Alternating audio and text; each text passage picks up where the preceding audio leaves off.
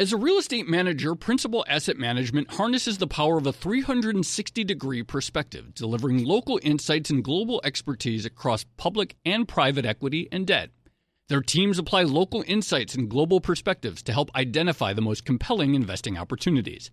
Principal Asset Management, actively invested. Learn more at principalam.com.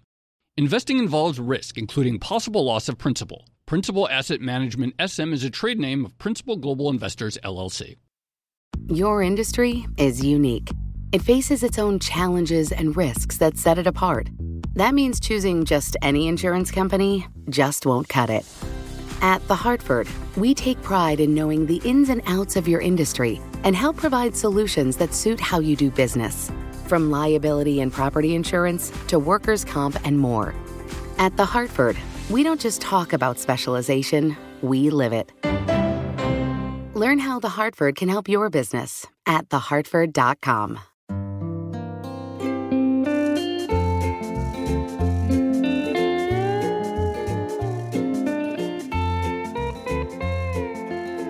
Hello, and welcome to another episode of the Odd Lots podcast. I'm Joe Weisenthal.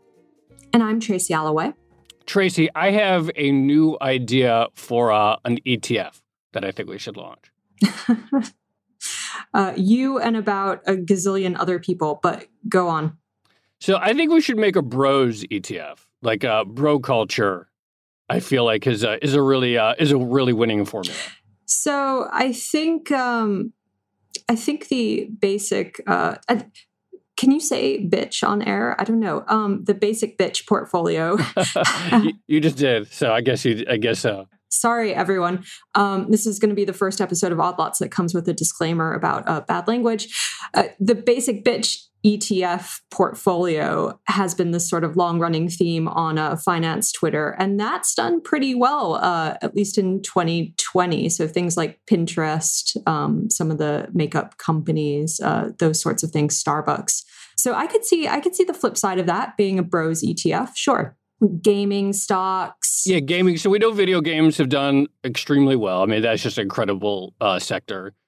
Of course, uh, you know, back last summer we did that episode about uh, Domino's Pizza, which mm-hmm. I think, like, you know, ordering pizza while you're playing video games, that's obviously part of it. I imagine there's some like sports element. Um, oh, well, you could certainly put in um, DraftKings and some For of these sure. online gambling, um, Penn Gaming, some of these online gambling names. And uh, there's also a beverage company that uh, I think fits right into the portfolio, and it's done extraordinarily well.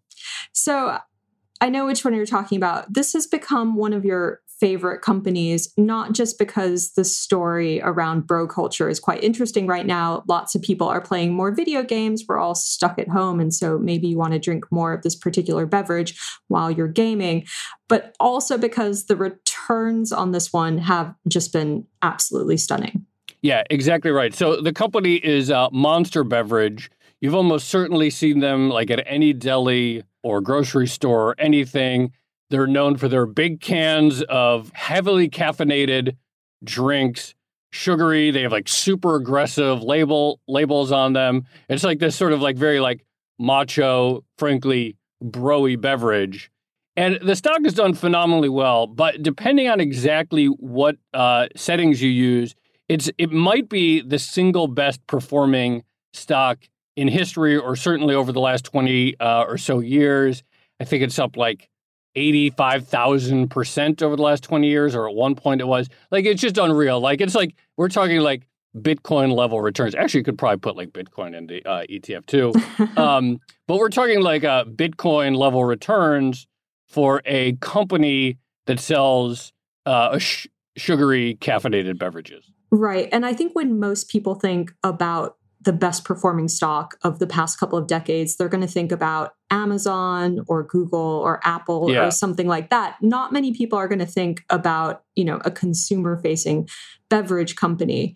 I have to tell you something. So I don't know much about Monster. Um, I've never had one of the energy drinks, although I am very aware of the branding and uh, you know their advertising strategy has been a big part of their success, and I'm sure we're going to get into that on the podcast. But I have to say, in the course of doing some research for this episode, I found the most amazing anecdote on Reddit.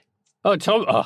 Of course, it came from Reddit. Of but, course, uh, that's perfect. What, what what's the anecdote? So I think it was on the um, the Financial Independence uh, Retirement Early Board, but it was some guy who said he invested ninety thousand dollars in Monster Energy drinks. Um, I think this was in 2010 he posted and he said he'd invested five years ago. So basically he had a 500% increase on that $90000 position which made him a millionaire in the space of five years. And the best part of it was so he wrote that in 2010 everyone on the message board basically said you are absolutely crazy. I can't believe you have this huge chunk of portfolio of your portfolio in a single stock. You need to sell it right now. And of course had he held on to it I, I don't know, even know what it would be worth now, but like the big spike in Monster Energy came after 2010. So you can only imagine what 90K invested back in 2005 would look like after a 15 year uh, monster run in Monster Energy. It's really incredible. I mean, it's like one of these like charts where you just like slice it up and you're like, holy crap, these are amazing returns. And then you zoom out and it looks even more amazing. It's just uh, it's just incredible. So I, I want to get the story how did this maker of uh, these drinks that I've actually never had one either. I don't think maybe I had one years ago, but you know I see them everywhere. How did it become this just mammoth player? Um, company did I think uh, over a billion in revenue last year in 2004. It was just 49 million dollars. So the growth of the uh, fundamentals have been incredible. We are going to be speaking uh, with an analyst who will explain it. Uh, our guest today is Mark Astrachan. He's an analyst at Stifel. He covers consumer goods. He's going to tell us the story of uh, Monster and why its uh, returns have been so monster. So, uh, Mark, thank you so much for joining us. Yeah, thanks for having me. Where did this company come from? It used to be like it was called something different. It was like uh, some sort of like natural beverage maker originally, right?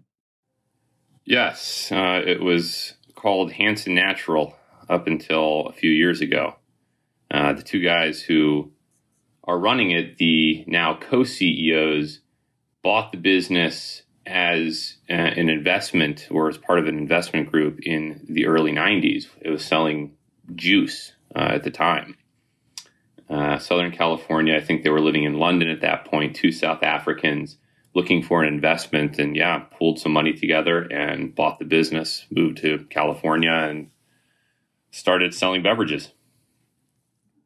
So, how did the energy concept come about? Because I think around that time there was already a very well known energy beverage with loads of caffeine uh, in the form of Red Bull. And I have to declare my interest here. I'm half Austrian.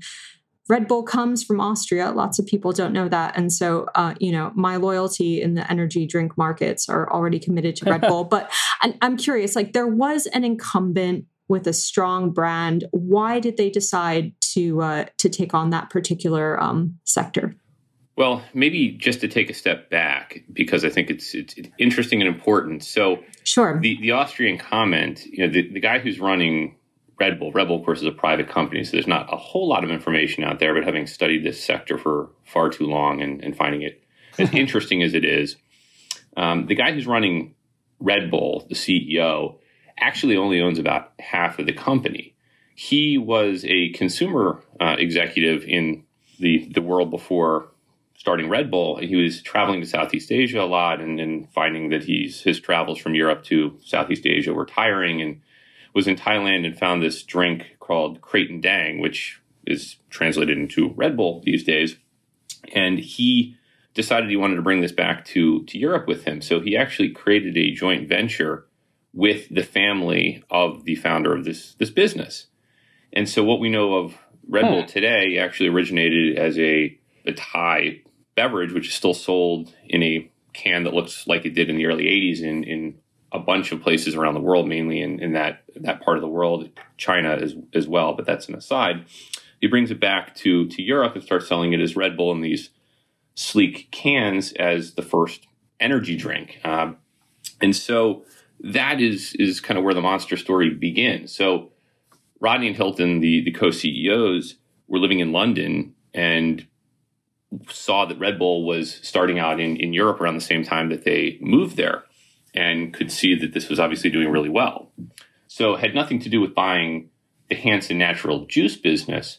But having seen the the growth of the energy category, they thought it would be a good thing to try when they were running their their beverage business in the U.S. So before they launched Monster, they actually had some energy drink brands under the Hansen Natural uh, portfolio. I, I, think it was Blue Sky Beverage. There were a few other ones, but they were launched in maybe the mid to late 90s.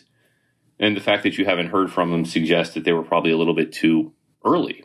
So they were always interested in the energy category, but it wasn't until I think 2002 or so that they and, and one of their partners, uh, a guy named Mark Hall, who now is a board member and also uh, one of the the chief innovators of the company, decided to create this this thing called Monster, this edgier product than than Red Bull, and you know, the rest is sort of history. So basically, Red Bull, we sort of at the time and still is, it's uh, you know highly caffeinated. It's associated with extreme uh, sports. I know they sponsor a lot of that stuff. Monster is basically like we're just going to go more extreme. Yeah, I, I, think that's probably fair. Maybe starting with the 16 ounce can. I, I think if if you were to think about the energy drink consumer, I believe I think history kind of bears out as well as sales trends that the Red Bull and Monster consumers are unique in that Red Bull sure went after that extreme consumer, but it also early on focused on on premise, so bars and, mm-hmm. and hmm. restaurants, and it it as a result, or maybe coincidentally, morphed into what I would consider more of a white collar beverage. And it was partly because it was sold at a premium, partly because it was a smaller can. Now you have a whole bunch of other packages for Red Bull 12 ounce, 16 ounce, and, and the like. But the original can is an 8.4 ounce can. And so it was small in, in volume and expensive in, in, in dollars or euros or whatever it was at the time. And so Monster decided they were going to come out with a 16 ounce to basically sell the same volume or same value, same price for twice the volume. And they also started to market it a bit more towards blue collar workers, construction workers, the like. They, they flavored the product, I think, to be a little bit more unique than Red Bull. Red Bull was never something that I think people wanted to really enjoy drinking. And, and the folks at Monster uh, really focused on on palatability and something that they thought would would appeal, and it especially from a very uh, sweet standpoint of the core green monster, which was the original product, really did that to a, a certain unique set of consumers. But then they they added on that with a focus on much more of the the I don't know if it'd be a blue collar type of extreme sport, but but Red Bull was focused more on on motorsport and on uh, well-known athletes and music and, and monster went a bit kind of next level to younger generations as well focusing on early on like x games but focusing on things like video games which really weren't uh, a focus at that point for red bull focusing on uh, MotoGP focusing on supercross, you know, things that, that Red Bull not wasn't necessarily focused on at the time, and probably still to a large degree really, really isn't focused on. And so they were able to bring in a completely different consumer. So you you've re- they've done a really good job of retaining that blue collar uh, consumer, which yeah, I think is pretty important. You can look to see the, the the green can, which is still their biggest best selling product but also that they've now skewed, I think, a bit younger than Red Bull as well. Maybe their core consumer is kind of late teenager to 30. Red Bull's consumer probably comes in in mid 20s and, and, and up. And so they've really segmented the, the energy drink category. And as I said at the, the outset of the question, I think if you, you ask the consumers, they would largely tell you they're, they're a drinker of one and not the other. And so I think that has really hmm. led to the success of both businesses. And, and interesting, I mean, we can get into the international expansion for, for Monster, which has been quite successful. But it's interesting that, that both businesses, as best we can tell, because as I said before, Red Bull's private, so you don't have as much information, but they're they're both still growing at, at unbelievably strong rates. In the case of Monster, almost 20 years after the product was created. In the case of Red Bull, almost 35 years now, still growing at, at amazing rates. I think that uh, customer segmentation is really interesting because, you know, as I mentioned, I have had Red Bull uh, throughout my life. One of the worst cocktails I've ever had involved, um, I think it was Red Bull vodka and gummy bears, and it was absolutely disgusting. Um, but I haven't had a monster energy drink of any kind. But I am aware of the advertising campaign, uh, the very distinctive um, can with the green claw marks. Uh, I think a lot of people have probably seen hats and t shirts and things like that over the course of, of their lives. But one thing I wanted to dive in so, we spoke a, a, little bit about how the marketing was important here, the advertising, how the brand set itself apart from Red Bull. Can you talk well you started to touch upon this with the uh, international expansion mentioned but could you talk about the uh, the distribution network here and um, i guess the the deals that monster struck with um, first ab inbev and then coke? Yeah and and it's it's important from a just a beverage standpoint to understand that, that basically what you you try to do as a brand owner is to put yourself in a position to be distributed by the biggest and the best distributor over time and so, you know, success sort of breeds success in that regard, meaning that you've got to get out there and kick the tires and sell the product to retailers, to distributors on a single case basis at the beginning. But as you get more success, you attract more attention. And the result is you have these networks of, of distributors of beverages who ultimately want to put more product on the truck. And the idea, of course, is to find the product that sells the fastest and also provides you the best profit in, in doing so. And so, as the energy category accelerated, as Monster share accelerated, you started to see Monster get propositioned by a lot of distributors because of the success. And you think about it too, you're taking a step back, the biggest non alcoholic beverage category is carbonated soft drinks. Energy at, you know, at the time, 15 years ago, was a pimple of a pimple of size. And this behemoth of carbonated soft drinks was out there. If you look today, you know, fast forward 15 years, in a lot of convenience stores, which accounts for about 70% of energy drink sales, you've got a full door, maybe even two doors, depending on the store, selling energy drinks. And you've seen at the same time the amount of space dedicated to carbonated soft drinks shrinking and, and basically giving share away to energy drinks because it's growing faster and it's allowing for more profit margins from both the distributor as well as the retailer. So it creates this opportunity for itself. And obviously, it starts with the consumer wanting the product.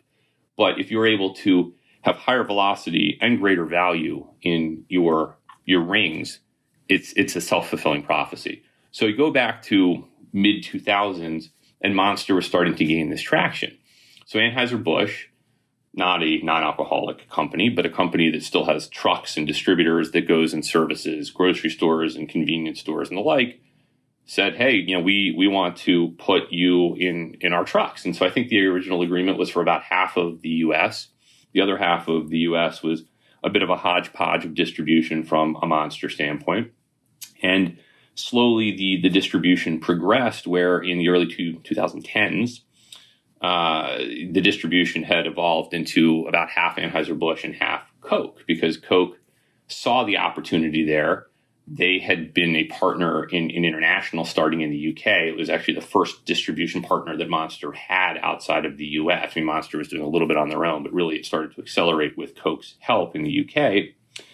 And eventually that morphed into Coke, I think in 2014 announcing it was going to take, at the time, I think a 15 or 16% stake in Monster, which is now close to 20% because Monster has bought back a lot of stock, increasing Coke's ownership. And at the same time, that agreement made Coke the global distributor of, of Monster with a couple of exceptions in certain countries. And so basically, Monster kicked Anheuser-Busch out and is now fully distributed, at least domestically, through Coke, and as I said, through probably something like 97% of the world. And so if you think about distributors out there of size on a global basis, Anheuser-Busch is a, a, very good distributor, globally Anheuser-Busch InBev, very good distributor. Pepsi, very good distributor, but I think many people believe the Coke is the creme de la creme. And so Monster has really positioned itself with the best distributor, the one with the global reach to put you into every single bodega on the planet if need be. And importantly, if Monster wants to launch a new product, the Coke system can get that onto store shelves virtually the next day. How much, you know, it, it, seems like there must be like a real chicken and egg problem for any upstart consumer food or beverage company because obviously you need these distributor relationships to get um, to get out there. They're not easy to get. There's limited uh, there's limited shelf and uh, truck space. On the other hand, you also presumably need to have a pretty big uh, marketing effort so that people actually buy it. But if you don't have the distribution, then you can have all the marketing and brand in the world, but no one can get it. Uh, how do they sort of uh, navigate that simultaneous challenge of raising the brand awareness, becoming an entity that people uh, knew, while also making sure that once people became aware of the uh, the brand, they were able to find it? Yeah, it's it's it's actually interesting too. Monster, if you just take a look at, at marketing or advertising expenditure, despite it being a, a, marketing company. It's not even a company that manufactures its own product. It outsources all manufacturing to third parties. So it's, it's really just a brand manager. Uh, despite being a brand manager, uh, its its marketing expenditures is actually pretty low as a percentage of sales. It's not a traditional. I'm going to watch an ad on TV and want to go out and buy right. a monster. So what they do is is what I was saying before. You go out and sponsor athletes, events, video games, uh, rock festivals, sporting events, and, and and the like and that creates the lifestyle image of the brand and becomes that that self-fulfilling prophecy. I mean, Red Bull's kind of done the same thing. They do a little bit of TV advertising, but the bread and butter is really that you're you're sponsoring these athletes and events. And so that relies a bit more on a guerrilla marketing proposition. What Monster was really good at originally was just feet on the street, sampling and kind of showing up at the right place to create the image that they, they wanted for the brand. And that continues, believe it or not, to this day. They've evolved, as everybody has, from traditional or more traditional kind of advertising, in, in, at least in their sense, of course, of brick and mortar, but we're of, of, of real visible, you know, in real world advertising to now digital and social media. But they're still doing it in kind of that same way, appealing to the same consumer. And it's not going to be something that you're going to find on a Jeopardy advertisement, for example, and I think is probably going to be something that continues for the, the foreseeable future. And so I think that's a bit different than kind of the rest of the, the world that I spend time analyzing, the Procters and Gambles or Estee Lauders or L'Oreal's of the world that are doing more traditional advertising.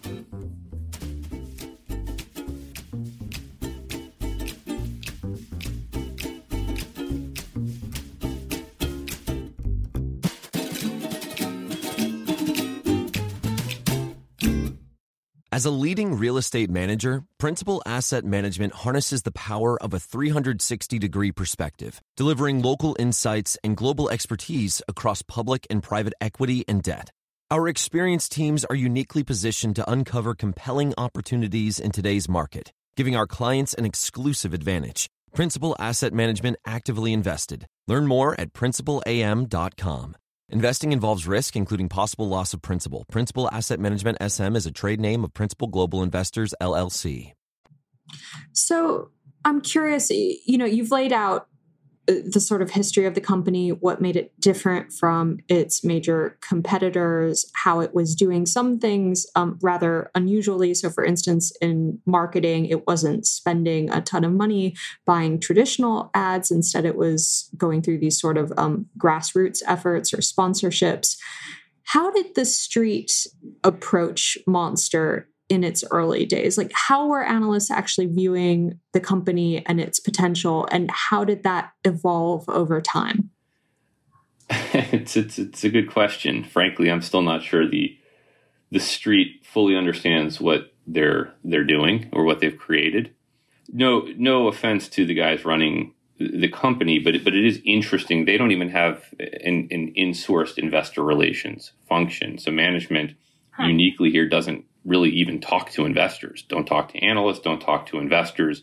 They hold four earnings calls a year and allow people to ask, probably on the very minimal side of, of questions, two, three, four, five per quarter. They do a couple of investor events uh, a year outside of that, but but that's really it. There's no real outreach on their part, and so uh, that's actually what to me has created such an interesting proposition from an analyst standpoint to covering it. And if you you think about it, yes, they're a public company, but they almost treat themselves as a private company as a result of what I just said.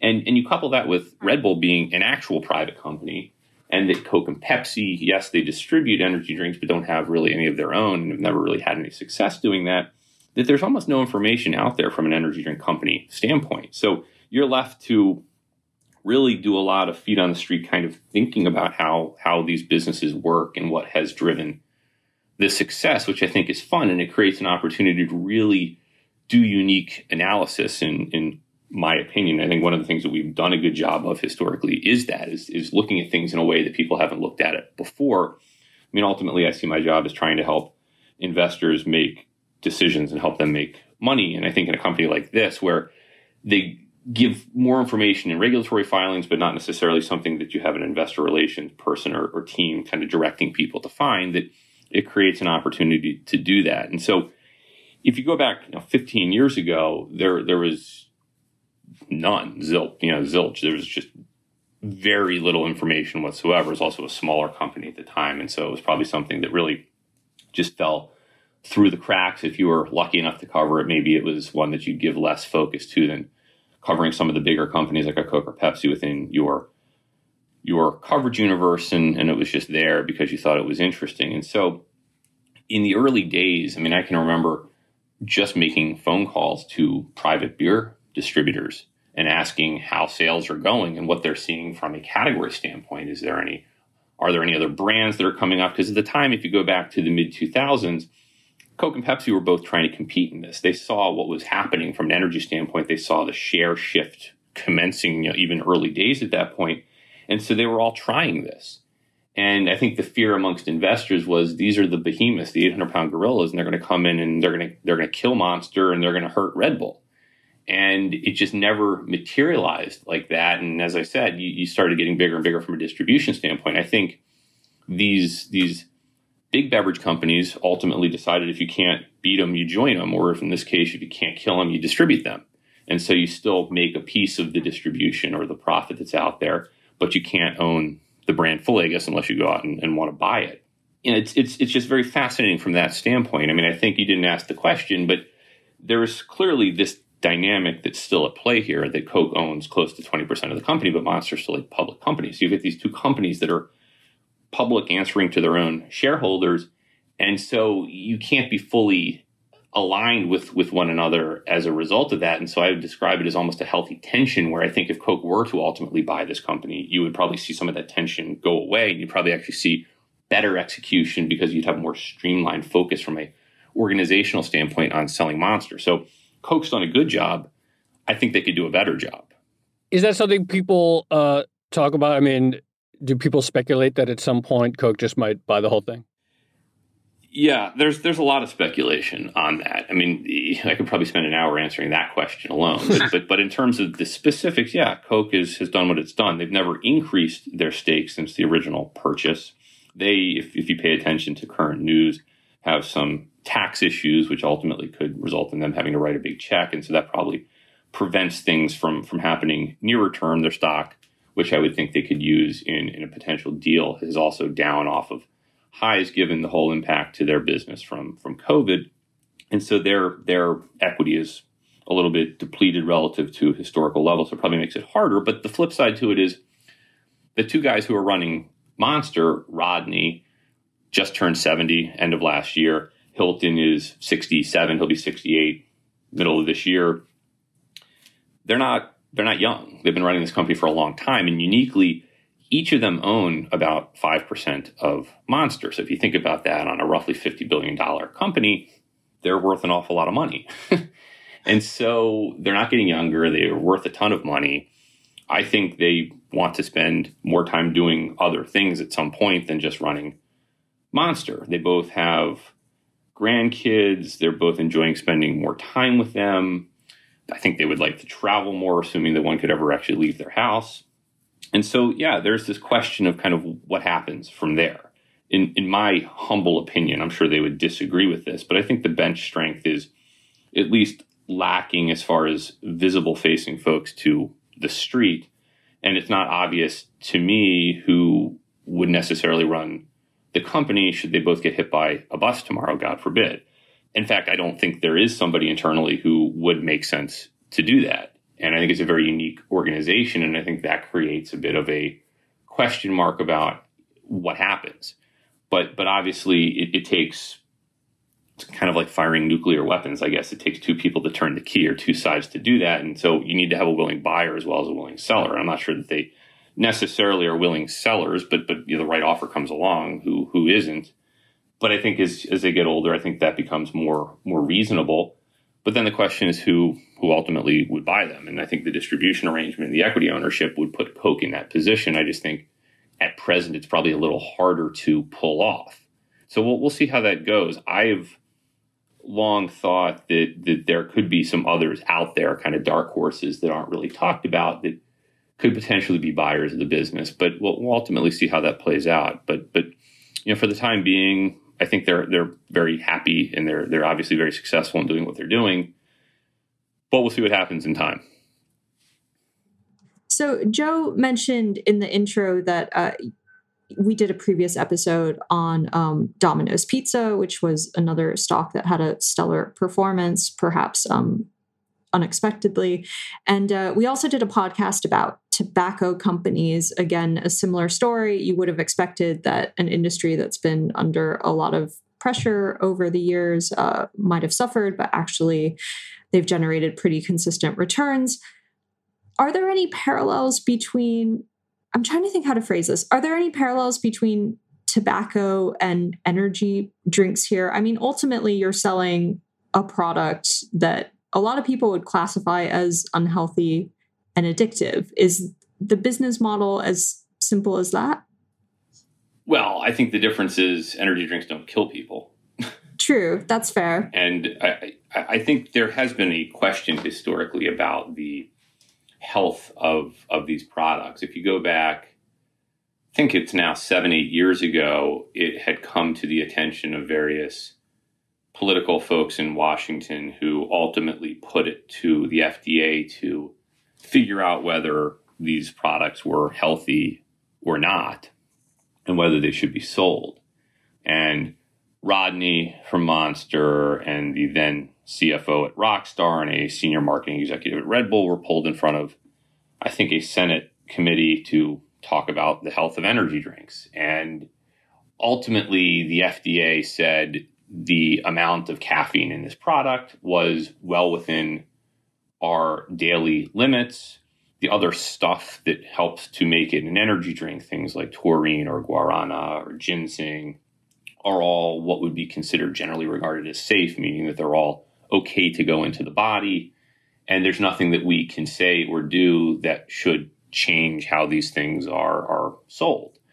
But ultimately, the energy drink companies had come to an agreement to kind of have this this go away, which is that they just put more explicit messaging on the cans to say pregnant women shouldn't drink these, you shouldn't drink more than one a day, and here's the amount of caffeine that's in the can.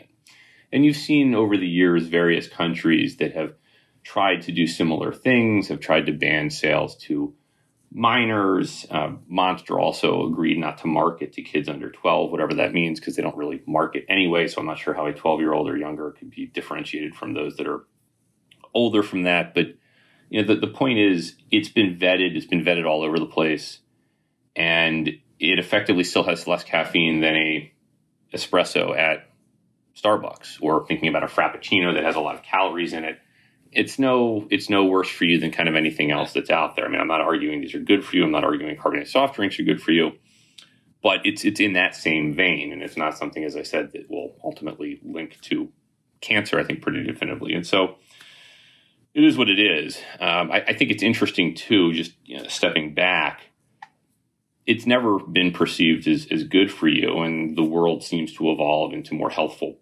products, and yet while the consumer says on one hand that that's what they, they want to consume, whether it's eat or drink, that they want things that are cleaner label and more natural and organic and whatnot, the actions, the sales, the volumes, the accelerating growth globally of energy drinks would speak otherwise.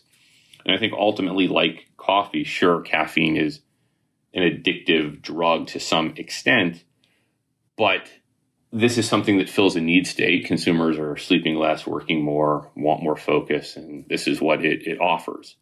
Um, but but as I said, you know, interestingly, it still has less caffeine in it than an equivalent cup of coffee, yes, there's more caffeine in it, but I wouldn't say it's materially more. It's kind of four times the amount of caffeine as a, can of Coke. But what does that really do necessarily from a body standpoint? I don't think it's all that significant. So it's a long-winded answer saying not healthy, hasn't seemed to have an impact, doesn't really harm you. It's been vetted across various regulatory bodies, and um, I think at this point, I mean, knock on wood, but it seems like most have, have generally accepted what I just said. So I want to like look into the future a little bit. I mean, you mentioned that outside of the current management, there's not an obvious replacement, perhaps a reason for them to sell. Talk to us about like where has the growth been lately and what are the opportunities going forward? Like where will, you know, where theoretically will the next 10 years of growth come from for a company like Yeah, it's it's a good question. And I, I'll start by saying in the US, which is still two thirds of revenue, it's still growing at at least a high single, if not a low double digit rate. So here, here is a hmm. business that's been around in the US now for 19 years and still growing at that rate. And they don't really take price, so it's almost all volume that's that's driving it, just wow. more incremental cans being consumed.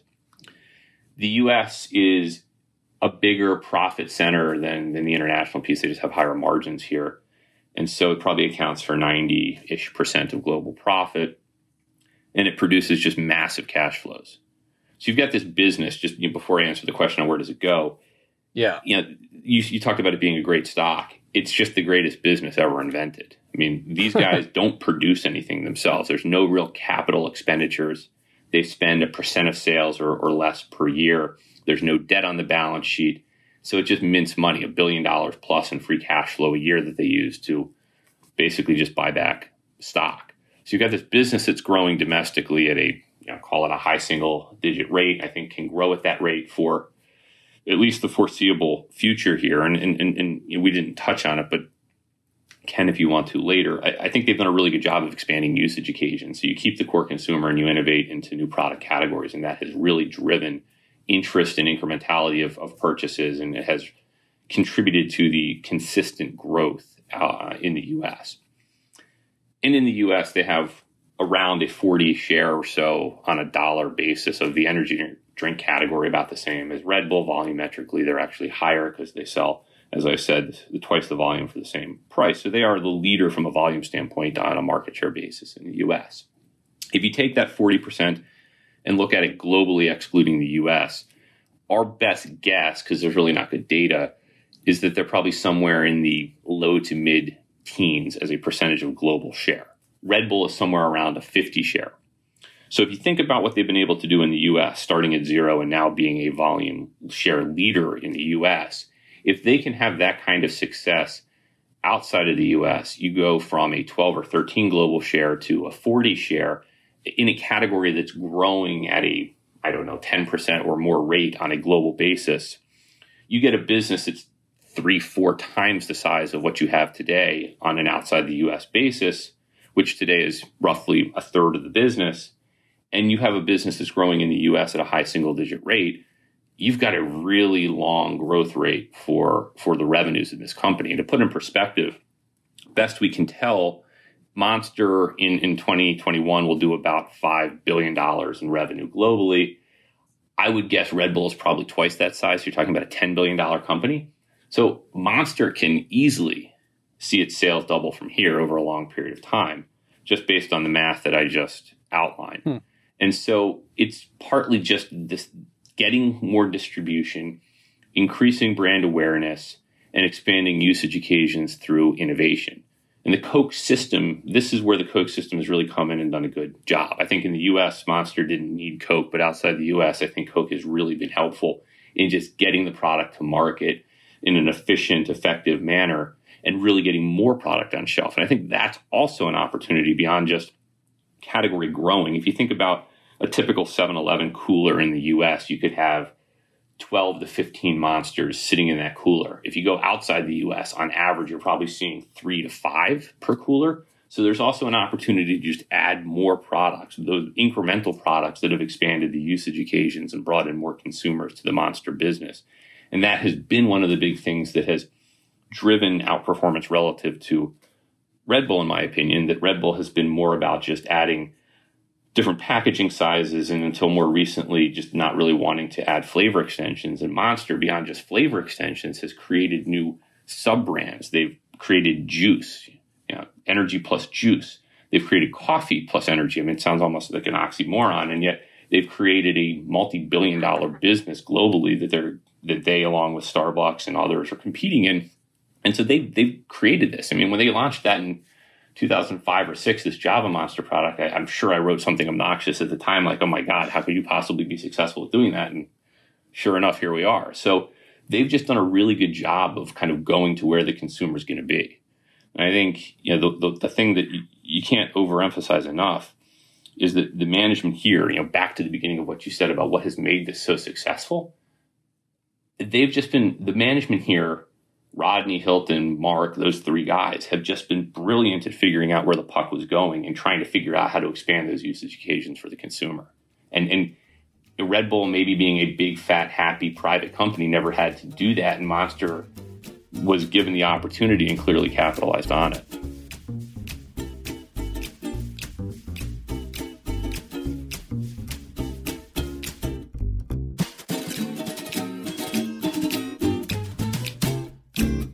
As a leading real estate manager, Principal Asset Management harnesses the power of a 360 degree perspective, delivering local insights and global expertise across public and private equity and debt. Our experienced teams are uniquely positioned to uncover compelling opportunities in today's market, giving our clients an exclusive advantage. Principal Asset Management actively invested. Learn more at principalam.com. Investing involves risk, including possible loss of principal. Principal Asset Management SM is a trade name of Principal Global Investors, LLC. Your industry is unique. It faces its own challenges and risks that set it apart. That means choosing just any insurance company just won't cut it. You need a company with extensive experience in specialized insurance.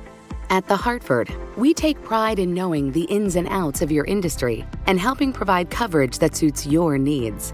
The Hartford offers insurance solutions that help mid to large sized businesses, like yours, effectively manage risk, from liability and property insurance to workers' comp and more. With extensive experience in underwriting, risk engineering services, and claims, The Hartford goes beyond the expected to deliver innovative, customizable solutions and service that your industry, that your business demands. At The Hartford, we don't just talk about specialization we live it. Learn how The Hartford can help your business at thehartford.com. I'm curious, I, we've talked a lot about the success of Monster, and you seem pretty optimistic about its future. What, in your opinion, is the biggest threat to the company? I think the biggest threat at this point, the thing, I guess there's probably two things. The, two biggest things we hear are one, how long can category growth continue? Because that's the most important. If they can retain their share or even grow their share of a category that's growing at that rate, I think they're they're going to be pretty happy. The second would be, and sort of related to that, what about new entrants into the category? And so if you go back 12 to 18 months ago, there was a, a, new entrant, a relatively new entrant into the category in the US called Bang, which is selling what is called performance energy, which is basically selling, if you can believe it, twice the caffeine in a same 16 ounce can as Monster. And that was something that started to resonate with consumers. And like Monster, they moved from smaller distribution into Anheuser-Busch distri- distribution, and they're now actually distributed by Pepsi. And so you know, there's questions about whether the share that they were able to get to fairly quickly, which was mid to high single digits, and it's it's since stopped and, and, moved backwards. But that share they got fairly quickly, it wasn't as hard to get as maybe some people thought. And so digital social media, new age marketing can allow or potentially allow new entrants to come in and reduce the barriers to entry. You see a few smaller companies like Celsius and C4 uh, also seeing very strong growth at this point off of admittedly a very small base, but you're seeing more competition in the space. So the question is, how relevant can Monster be within that? And so it's just not one of these things that I think they can sit there and rest on their laurels. It's always about constant innovation and tweaking the image and the products that they're offering. And, and to Monster's credit, for example, when the world started focusing on this, or the, the energy drink world, I suppose, the subset of losers like me that focus on the beverage industry, when people started focusing on this bang product taking share fall 2018, Monster was able to get a product out to market within six months called Reign that ultimately got to a three share of the category, stopped the growth of Bang, and has done quite well considering it was a brand nobody had ever heard of two years ago. That brand, I think, at this point could be doing something on order of, of hundreds of millions of dollars in revenue at retail. So they've done a really good job of creating something out of nothing. So, but that's the question. It's how can you continue the growth and how you can sustain the share you have? I mean, I'm curious, br- bigger picture. I mean, beyond Monster, uh, you cover consumer brands um, overall. This question of the degree to which new uh, new avenues for promotion, social media, Instagram, and new avenues for distribution, the whole direct to consumer phenomenon. How much space for that is? We have another conversation actually. The timing wise, I think it's going to come out right after this episode where we talk a little bit about that. But from your perspective, you know, you mentioned the importance of these distribution deals, the Coke network, the sort of the olig- oligopoly of distribution in the US and globally. How much under threat is that from the internet, from new stuff, or how much can it uh, withstand um, these sort of uh, these changes? I don't want to understate the importance, but in, a category like beverages, where, as I said at the beginning, seventy percent of energy drink sales are done at convenience store, meaning as an impulse buy, it's going to be pretty hard to see that materialize. Monster and, and, others are selling more online and on Amazon than they, they ever have. But those numbers are, I would estimate, probably something like 2% of sales at this point. So it's, it's still pretty small. And the idea of shipping heavy cases of beverage is still not something that necessarily appeals or that I think will get traction like it could in selling sneakers or in selling pet food or, or, or something like that. So I, I, think in this category in particular, it's probably a little bit harder. I won't say that it will be impossible, but I think that's an advantage of, of where we are. And historically speaking, at least so far, you just you haven't seen any brands like that gain traction, partly because you, you want to be where the consumers are. They need to see the product to want to buy it. I think that's a good place to stop it. Do you have any other sort of like uh, anything we missed in terms of like understanding this story and where it's going that we should uh, think about? It's worth pointing out and, and, and making it uh, making it important that this innovation thing is is really what has driven success. And the the guys at this company are are very good at understanding what consumers want, and I think they're still despite being a company that will do 5 billion in revenue this year, operating like a company that's going to do a couple hundred million in revenue. Like I, I mentioned with the Reign product, I couldn't even imagine how long it would take a product like that to come to market at Coke or something equivalent to Procter and Gamble, but it would take probably 2 years of market research and consumer testing and these guys were able to get it done in months. And early last year, Red Bull launched a watermelon flavor, which sounds simple, but it, it just killed it. It did. I'm sure Tracy would love that in a cocktail. There you go. Probably very good with vodka and a little bit of sprig of basil or something. yeah, it sounds good. You joke, but now that you say it, Red Bull watermelon with a sprig of basil and some vodka, like well, but but but if you don't want the full sugar product, so that product did really well. Monster put a product in the market on their zero calorie line in September. So within months of hmm. seeing the success, they were able to get that product, the formulation correct, the taste profile right, and they were able to get it to market. I will say, if I'm able to do anything here, it's it's to at least get you to try a monster at this point. I feel like both of you have never tried one. Which uh, what's your favorite? What's your favorite? uh Your favorite one to try, and I'll get that one. What's your favorite flavor? I think you should try one of the ultra lines try Ultra Sunrise, which is the orange flavor, or Ultra Paradise, which is their, I don't know, I'd call it like an apple kiwi cucumber kind of thing. Ooh. Um, but it's those are probably the ones that I would try first. All right, I'm gonna. I, I'm looking up. I'm. I'm gonna test the. Uh, no, what were you gonna test? The watermelon with vodka, obviously. Obviously, but I I was gonna say I'm going to test the uh, the strength of Coke's uh, distribution network and see if I can actually find a monster product in Hong Kong. That's job number one. Uh, you will definitely be able to find a monster in Hong Kong. I'm just I'm just envisioning Tracy on a rooftop in Hong Kong at some you know where they apparently like they have the virus under control, drinking a uh, monster watermelon basil cocktail, and I'm I'm very jealous of that.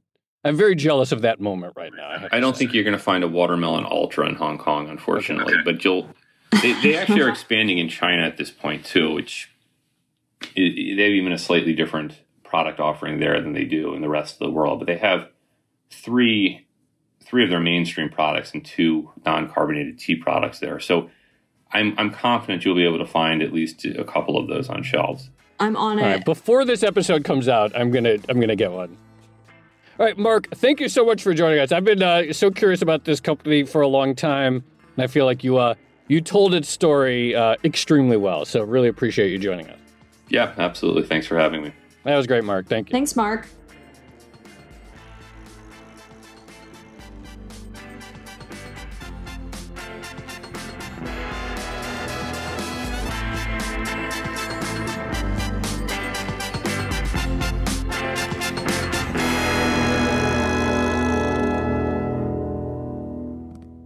Tracy, I am kind of embarrassed that I've never had one. I, I, I think I probably have like 2004, 2005. Like I have like some memory of like going to the bagel store on Bedford Avenue in Williamsburg, and I remember like seeing them. Like I have this vague memory of like the first time I like saw them proliferate, but it's definitely been uh been too long since I've had a uh, a monster beverage. But that's kind of an interesting thing, right? So I, I have a feeling that even for most people who haven't actually tried Monster, they're aware of the branding. Um, yeah. Because it became such a big thing and it was so distinctive. I do think uh, that whole conversation was obviously fascinating. Uh, the strength of management, this idea that they're able to um, respond to the market very, very quickly, that their advertising has been different to um, other traditional drinks companies. Uh, the fact that they have zero debt on their balance sheet is absolutely amazing in the current environment. But one thing I found really interesting was, you know, Mark was kind of hinting at this, but it was the way the street approached the company. Um, they didn't really understand it. Monster was kind of unique in the sense that it was a public company, but it acted a bit like a private company. And I suspect also and Mark didn't go into this directly, but I, I suspect that there is also a little bit of, um, I, I guess, like arrogance or, or, classism towards the product. Like Monster was always the yeah. blue collar product for a less well off market, I suppose, whereas Red Bull was the right. sort of white collar one. And I wonder how much of that fed into people's um, investment decisions or analysis. Yeah. I there's just no question. Like if I have to, in my mind's eye, mm. and again, it's it's my own biases and judgment, and but like in my mind's eye, you know, like if I have, uh, if I imagine someone drinking a Red Bull, it's like some like Euro guy who's like six foot one, wearing a white shirt in a club, and you know, like super fit. And if I imagine what I would have just assumed as like a monster drinker, it's like someone playing video games in the US and Florida and having a headset on, talking, you know, like whatever game they're playing with a baseball cap backwards and everything. Like it's just like I hadn't I hadn't, you know, in my mind I was like, oh yeah, they're competitors. But then as soon as he said that, it's like so clear to me like how I've long like stereotyped the two uh the consumers so but i guess it's kind of accurate you're gonna get a lot of angry uh monster fans coming after you now i know but you are definitely uh, the Red Bull demo, Tracy. I Sorry. I would not like to put myself in that category. I uh, I support it because Austria has very very few things of which to be proud, and probably our most uh, famous export is something that you wouldn't want to take credit for. So um, you know we latch on to what we can, and Red Bull is one of them. Even though, as Mark pointed out, uh, the actual recipe came from Thailand, but I'm I'm going to convert. I'm or at least I'm going to try Monster. I'll try to find it in Hong Kong, and uh, you know we can talk on Twitter or somewhere else about how we feel about it. do the review. Sounds good. I'm I'm looking forward okay. to our uh, to our review. And I'll uh, I'll take that selfie when I'm you know on the roof deck drinking some sort of uh, monster based yeah. cocktail. Post it to Instagram. Okay. This has been another episode of the Odd Lots podcast. I'm Tracy Alloway. You can follow me on Twitter at Tracy Alloway. And I'm Joe Weisenthal. You can follow me on Twitter at The Stalwart. Follow our producer, Laura Carlson. She's at Laura M. Carlson. Follow the Bloomberg head of podcast, Francesca Levy, at Francesca Today. And check out all of our podcasts at Bloomberg under the handle at podcasts. Thanks for listening.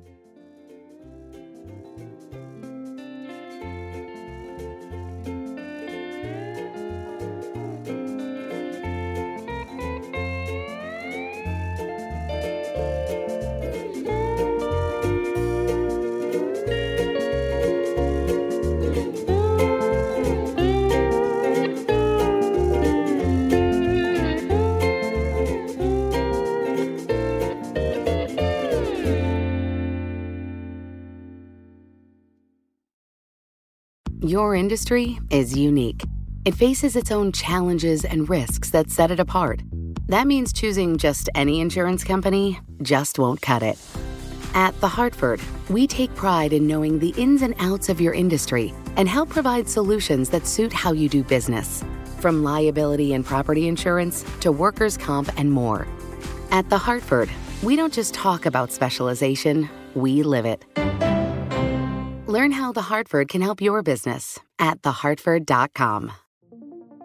What could you do if your data was working for you and not against you? With Bloomberg delivering enterprise data directly to your systems, you get easy access to the details you want, optimized for higher level analysis, and financial data experts committed to helping you maximize your every move. Our data is made for more so you can show the world what you're made of. Visit Bloomberg.com slash enterprise data to learn more.